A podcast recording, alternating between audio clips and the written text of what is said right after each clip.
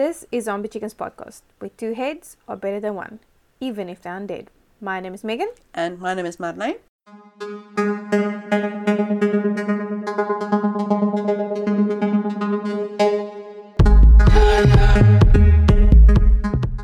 And in this episode, we are giving you Halloween special. A Halloween special spooky story. Mm. Yes. So, uh, all things spooky. So each of us has gotten two scary stories Yes. that we will read to our dear listeners. And if you want to go look at the website, we will add it in the link description. They they have a lot of um, scary stories there for you. I'll start with mine, yes. which is a deadly secret wrapped in a top. This happened when I was a teenager, living on the outskirts of a midwestern town with my uncle and his wife. Everything was boring back then, and there was nothing to do for a girl who was homeschooled after her parents passed away. My uncle and aunt were great, as they often left me alone to get wasted. What I wasn't expecting were the fights that started up after I turned 15. My uncle started wailing on my aunt that she was a big woman and she gave the same back. They blamed each other about the weed always disappearing, and for the life of me, I didn't know why they never sus- suspected me, but I kept my mouth shut. After a particularly brutal fight one night, I woke up and saw that my uncle wasn't home. My aunt shrugged and said that he finally left her. From then on, it was awesome, even though I missed him. My aunt and I cooked together, shopped together, and really got to know each other. She even let me move into the abandoned trailer they had at the back of the property, so I could have friends over, according to my aunt. I didn't have any friends, so I was kind of pissed with that statement, but still, it was great to have a place of my own at such a young age. The thing was, I could never get used to the smell. My aunt said it was probably because raccoons or possum nested there until she cleaned it up. But after two weeks, it got too much. I told her that the smell shouldn't be building up, that it should have been going away by then. She shrugged and told me to use air fresheners, which only made the stench stronger, in my opinion. That was when the nightmare started, where my uncle appeared at the foot of my bed.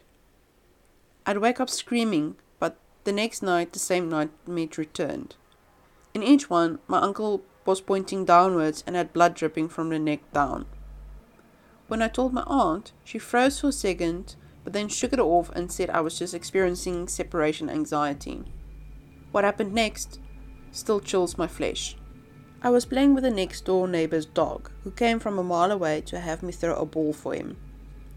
The ball rolled under the trailer, and the dog went under, through a hole. He soon came out without the ball and yelping like he'd been hit with something. I crawled under and saw the ball next to something wrapped in a top. Stupid me, I pulled at it. My uncle's face appeared under the flap, frozen in a terrified gasp, with his milky blue eyes wide open and speckled with blood. His neck was gasping, and I couldn't stop screaming. I backed out and raced after the dog. When I got to my neighbor's house and told him what happened, a cruel smile spread across his ugly face. He told me that he and my aunt knew that I was the one taking the weed, but it was the perfect opportunity to, to get rid of my uncle. I swore I'd keep the secret to myself, but I'm waiting for them to pass on before I tell the cops. farmhouse in the void. When I was younger, my uncle bought a property in the country for the purpose of raising crops. It was sprawling green land of over 40 acres, with a homestead out the front where my uncle and his family lived. A strange part of the property included an abandoned farmhouse towards the back, which my uncle blocked off. At a family reunion one year, when I was 12, I overheard the adults talking about the farmhouse's history. Apparently, the original owner had slaughtered his family and even the family pets. His wife was found hanging inside. Before the authorities were alerted, he buried his children and the pets out the back, then shot himself on the patio. My uncle had some dairy cows, horses, and two cattle dogs, all of which refused to venture near the farmhouse. I heard him tell my parents that even the rodents and insects could not be found there, even in a 50 foot radius. My 11 year old cousin and I were fascinated with the stories and secretly planned to investigate the next day. Even though we both delighted in telling and listening to haunted stories, we were a little apprehensive. We had no clue about the terror we'd discover. Even though our parents warned us to stay away, we snuck off and pretended that we were going to visit the horses. After wandering around, deliberately taking our time, we were soon climbing over the stile and facing the farmhouse. We'd both been chattering and enjoying each other's company, but now the looming building lulled us into silence. It was strange that a misty fog was settled around the farmhouse, and a strong sense of foreboding came over me. My cousin was braver than I was, and she took off before me, shouting over her shoulder, Come on, chicken! I swallowed the lump in my throat and followed suit, although I dragged my steps and felt the darkness come over me. As we approached, the stillness made me shiver, while the boarded windows suggested that evil was contained within. I stopped at the front steps while my cousin raced onto the porch. She turned and waved me over to join her. You go in first, I said. She rolled her eyes, put her hand on the doorknob, and then yanked her hand away in fright. The haunted stories were about to come true. Although afraid, I was annoyed with her. What's wrong? I asked. She shook her head and turned the knob. Soon I was right behind her, and we slowly stepped in. The door creaked loudly, and the heavy air swallowed us up. The building was soon silent, and we moved towards the stairs. Neither of us spoke, due to the overwhelming fear. We jumped when a dog barked like an echo. Then a shot rang out what sounded like a void within a memory. We were then distracted by a creepy creaking noise, making our flesh crawl and the hairs on our necks prickle. My cousin whispered, What is that? before turning to look behind us. She began to scream and, eye, and her eyes widened. I turned to follow her gaze and saw a woman hanging from the dusty chandelier. We raced upstairs to escape. We could barely breathe, now crying and clinging to each other. Then more screams came from the, one of the bedrooms. Trembling uncontrollably, we saw a little boy and girl race out the room, covered in blood. That did it. We bolted straight out the front door, past the hanging woman, all the way back to my uncle's house. We didn't tell anyone, for fear of recrimination. My son and the ghost with the jumpy face. When my son was six years old, we went shopping for bunk beds so he could have his friends sleep over. At the time, we weren't in a great financial situation, and I was thrilled when I was able to locate one second hand. It was in an affordable antique store an hour's drive away from home, and it was just what we wanted. It was obvious that it was well taken care of. Up to this point, we had never exposed my son to ghost stories, which is what made the story so frightening. To protect my son's privacy, I'll call him Stephen. He was so excited when we made the bed on the first day. He was a little scared to sleep on top, so he gathered his teddy and favorite racing car to take to bed with him.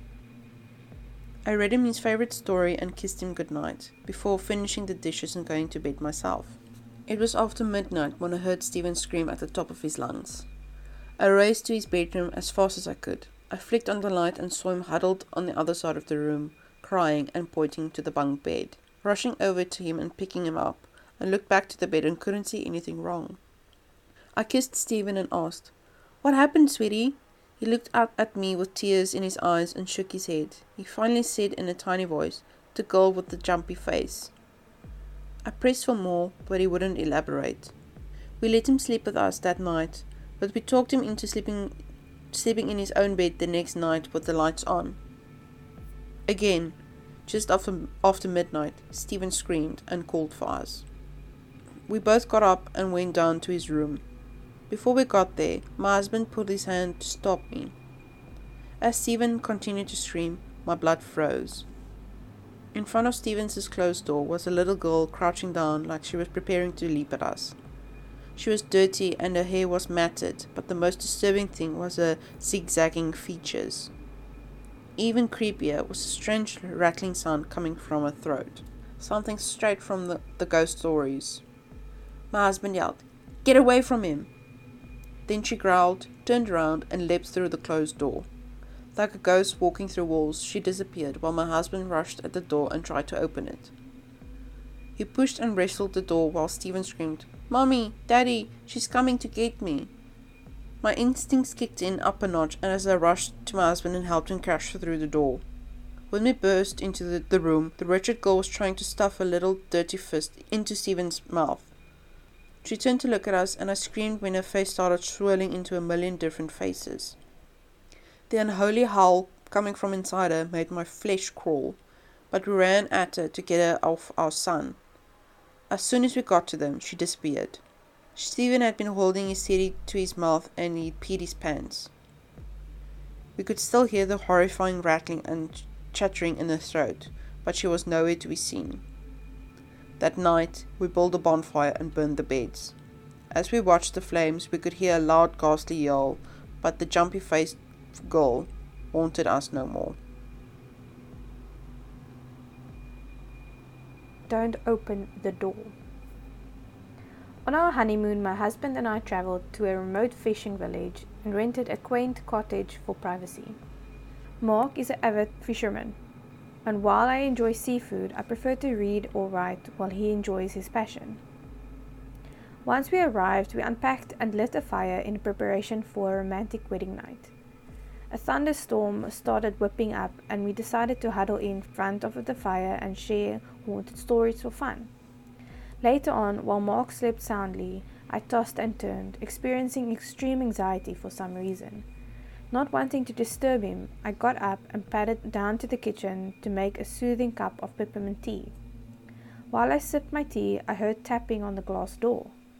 At first, I thought it was a branch from one of the trees. It only took me a minute to realize that the tapping was coming from what I thought were human knuckles. I went over to the door slowly, dropping my tea as a flash of lightning lit up the patio, revealing a figure at the door. I screamed when I saw a terrifying face. As the lightning continued to flash, I saw a wild haired female with her palms on the glass glaring intently at me. I yelled, What do you want? watching her crazy curly hair thrashing around in the wind while she focused on me. Chills ran down my spine when her mouth stretched into an evil grin. Then she slammed the glass with her hands. I ran up the stairs and woke Mark up, pleading for him to follow me downstairs and confront the woman. He raced down ahead of me and protectively held his hand out to hold me back before going to the door. I looked over his shoulder and saw that she had disappeared. He turned the lights on and grabbed the flashlight. He told me to stay put while he searched the property. I stood shaking in fear as I waited for him to return. When he came back inside, dripping wet, he was a little peeved with me. There's nothing out there. I tried to explain that I hadn't hallucinated the woman, but he talked me into coming back to bed with him. He was so- soon snoring away, and I continued to lie there in a full blown state of anxiety while the storm raged on. I began to finally drift off to sleep as the tapping began again. I didn't wake Mark because I didn't want to annoy him. Did telling haunted stories stir up our ghosts? I got up and slowly crept down the stairs. When I reached the bottom and peered around the corner to look at the door, I could still hear the tapping, but she wasn't there. I crept closer to the door and puzzled over where she was. Turning around to turn the light on, I couldn't believe my eyes. There she was, inside the house, glaring at me. I screamed and backed against the door, horrified to still feel the tapping on the glass while she stomped towards me. The lightning continued flashing while her hair flowed around her face, whipped up by the wind now blowing inside. She was dripping wet, and her evil eyes were staring and menacing. Her mouth once again stretched into an evil grin. Too terrified to scream again, I slid down the door and started shaking uncontrollably while her mouth opened wide. Horrified to see that she had no teeth, her mouth was like a deep black hole, and I felt like I was being sucked in. A terrible sound, like a hellish vortex, filled the air, while the woman closed in and leaned on over me. I thought I was going to be absorbed through her mouth. I felt like I was swirling upwards until the lights came on. I opened my eyes and saw Mark looking down. The creepy, ghostly woman was gone, but to this day I can still feel the terrifying vortex waiting for me. Have you ever watched that one, Drag Me to Hell? Yeah, We watched it, didn't we? I think so. We went to the movies to go watch it. I can't remember. I really can't remember. It Sort of reminds me of that. Anyway, so that was our ghost stories for you on this spooky Halloween. Mm. So it's just a short episode for Halloween. But do tell us which one was your favorite and maybe give us your own story. Yes, that we can maybe use for a future episode. Mm, just remember we have these the scary bitch episodes every end of the month for our Patreons, Mm-hmm. which start from five dollars and $5. up. Mm-hmm. So if you want to hear more spooky stories, you know, be a Patreon and get more scary bitch stories. Yeah. So if you have any suggestions, you can email us at zombiechickenspodcast at gmail.com. And you can also follow us on all of the social medias. Drop us a DM, whichever. We're on Instagram, Facebook, and I think that's the only social media we have. Twitter as well, I think. Can't remember. I can't remember. But you'll find us at Zombie Chickens Podcast. And that's that. Cheers for years. Cheers for years.